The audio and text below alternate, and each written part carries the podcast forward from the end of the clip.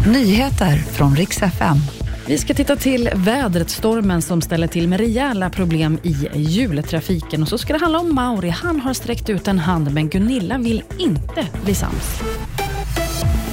Vi börjar med att skott har avlossats i Gottsunda i Uppsala under natten och UNT skriver att en man har skadats, han har förts till sjukhus och det är fortfarande oklart hur allvarliga skadorna är.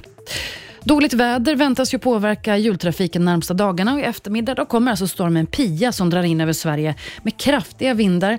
Kommer från först att dra in över västkusten. Uppemot 27 sekundmeter kan det bli lokalt. Då är det så mycket att man nästan inte kan stå upp.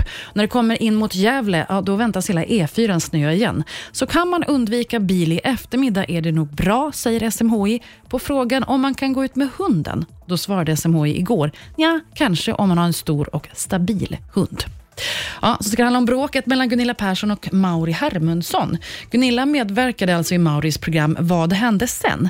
Men blev vansinnig när hon såg det och tyckte att det inte var gjort respektfullt. Mauri tycker det hela är tråkigt. Han har försökt sträcka ut en hand till Gunilla och hon har också berättat själv att han har skrivit till henne.